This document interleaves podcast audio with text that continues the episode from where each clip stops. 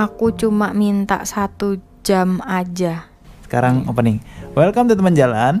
Nemenin kalian di jalan.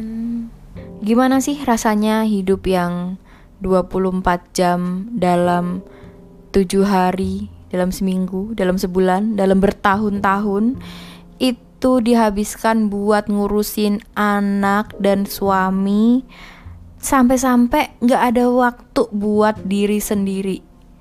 Jadi ini cuma permintaan yang sangat kecil banget dari seorang ibu. Satu jam aja, satu jam aja, please biarin aku pergi satu jam aja. Berikan aku anak-anakmu dan masuklah ke betapku. Hah, apa nih? Apa nih? Anjir, kayak cerita horor.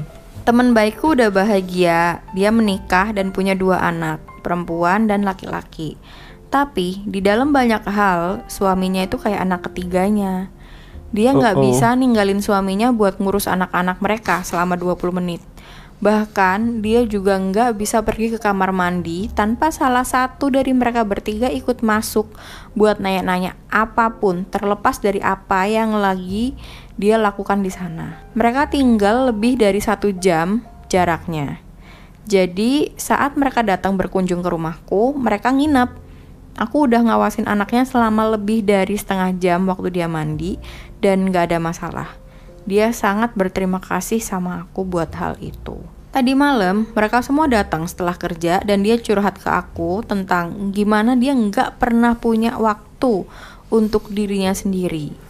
Dan bahkan waktu ibunya ngurus anak-anaknya, dia masih harus ngurus rumah dan suaminya. Setelah dia selesai nyeritain semuanya, dia pun hampir nangis dan aku bilang ke dia kalau dia butuh waktu buat santai dan menenangkan diri. Di kamar mandi utama kami, kita punya jacuzzi, terus meja yang aku taruh di sebelahnya buat naruh minuman, makanan, dan TV di dinding buat nonton waktu lagi berendam. Asik banget, subhanallah.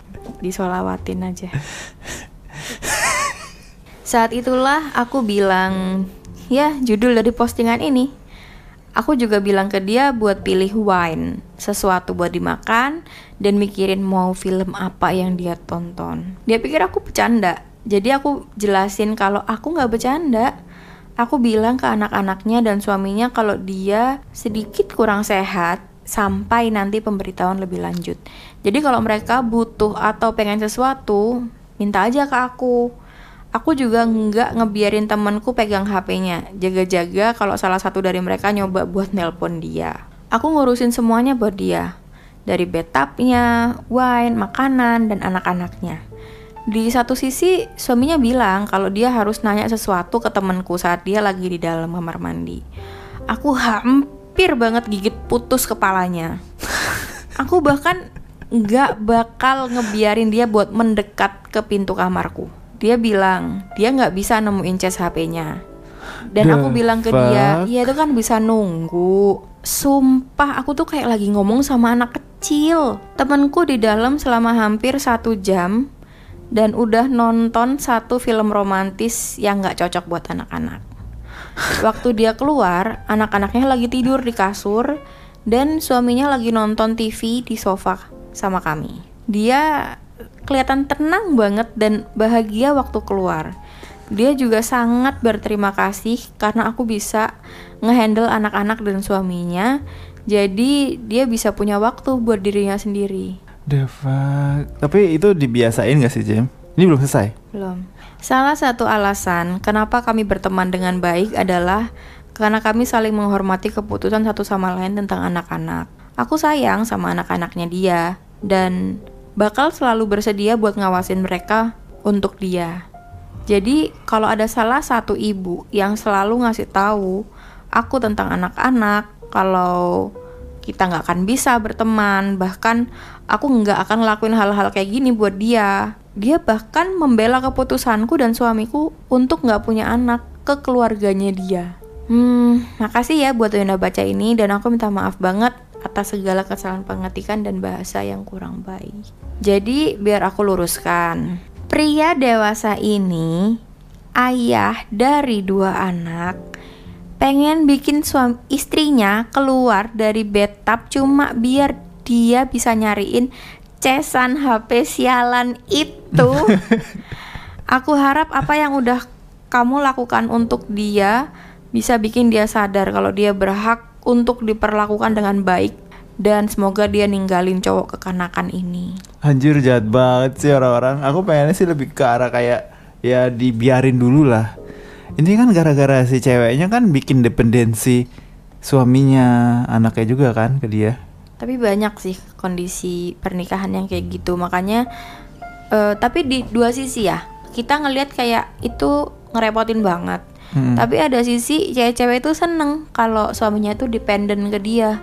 Jadi butuh apa-apa nyari istrinya, butuh kaos kaki, butuh teh, butuh apa nyari istrinya. Jadi kayak istrinya tuh ngerasa aku dibutuhkan. Oh, aku tuh someone dalam hidup dia. Oh, dia gak akan bisa kehilangan aku. Ada perasaan-perasaan kayak gitu kan. Jadi di satu sisi dia seneng kayak gitu, tapi di sisi lain emang bakal bikin capek ya. Mungkin emang ada harganya ya segala hal. Jadi kalau dia ngerasa dia ingin merasa dibutuhkan ya emang harganya dia mau nggak mau literally harus benar-benar dibutuhkan dan itu bikin capek Dibutuhkannya tuh bukan sekedar dibutuhkan, butuh secara gitu.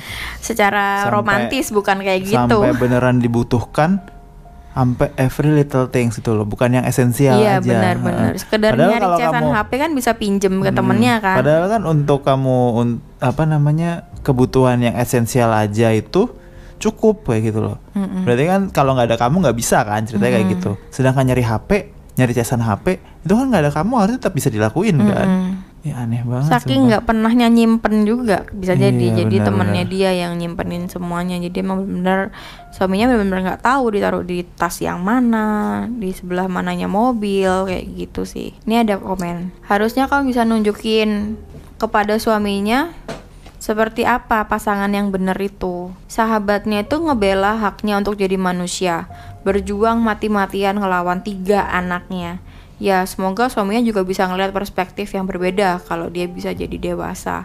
Ya, siapa tahu kan. Siapa tahu.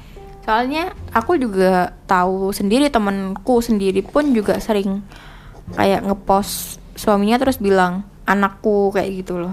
Itu gila nih gak sih? Kayak Tapi nyebut, sering banget loh. anakku anakku. Aku gitu. juga nggak sekali dua kali. Aku misalnya ngeliat temanmu itu kan satu, terus aku juga ngelihat ada beberapa orang yang eh, dengan bangganya nyebut kalau itu tuh anak kayak gitu loh. Mm-mm, nyebut suaminya kan anak. Mm. Ada juga yang ngomong eh, bayi gede, Bayi gede, gitu. iya, Terus gitu. misalnya anaknya ini namanya Junior gitu ya. Mm-mm. Dia ngefoto eh, suaminya sama anaknya gitu, bilangnya Junior sama Junior gede kayak gitu, sama Hmm, Junior hmm, dewasa kayak hmm. gitu lah. Semacam kayak gitu. Jadinya memang ya mungkin love language-nya orang beda-beda kali ya.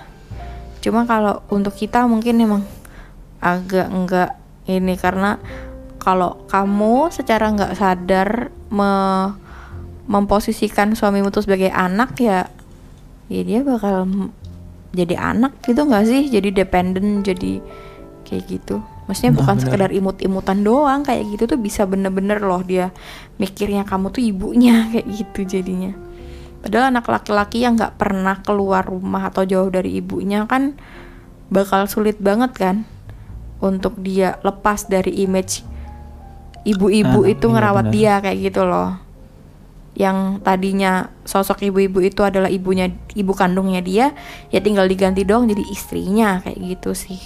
Takutnya jadi nggak bisa membedakan bedanya ibu dan istri itu apa kayak gitu. Kalau istri kan ada pembagian yang jelas kan tugas-tugas dalam rumah tangga kayak gitu.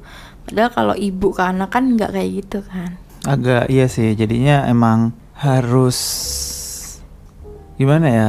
Untuk jadi laki-laki itu kesannya kayak anak laki-laki itu pasti ada jadi anak kesayangan ibunya kan kayak gitu kan Jim. Sedangkan anak perempuan tuh pasti disiksa sama ibunya.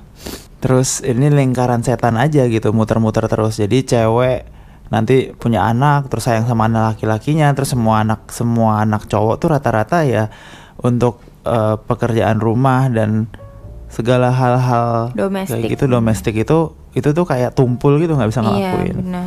Kan makanya harus dikasih tahu dari kecil kan bahwa cewek cowok itu ya sama aja dalam hal urusan domestik mestinya cowok pun bisa cuci piring, bisa Iya. masak dan bisa ke pasar buat belanja kayak gitu sih. Cuman kalau emang lingkarannya udah kayak gitu kan juga bingung juga ya. Mm-mm. Karena biasanya kan kalau anak yang paling disayang itu paling jarang disuruh-suruh. Iya. Biasanya anak perempuan yang disuruh-suruh buat Mm-mm. ngapa-ngapain gitu loh. Jadi justru malah adeknya disuruh ngeladenin kakaknya kayak gitu kan. Jadi nggak dibagi dengan adil sih. Oke segitu aja dari kita. Bye bye.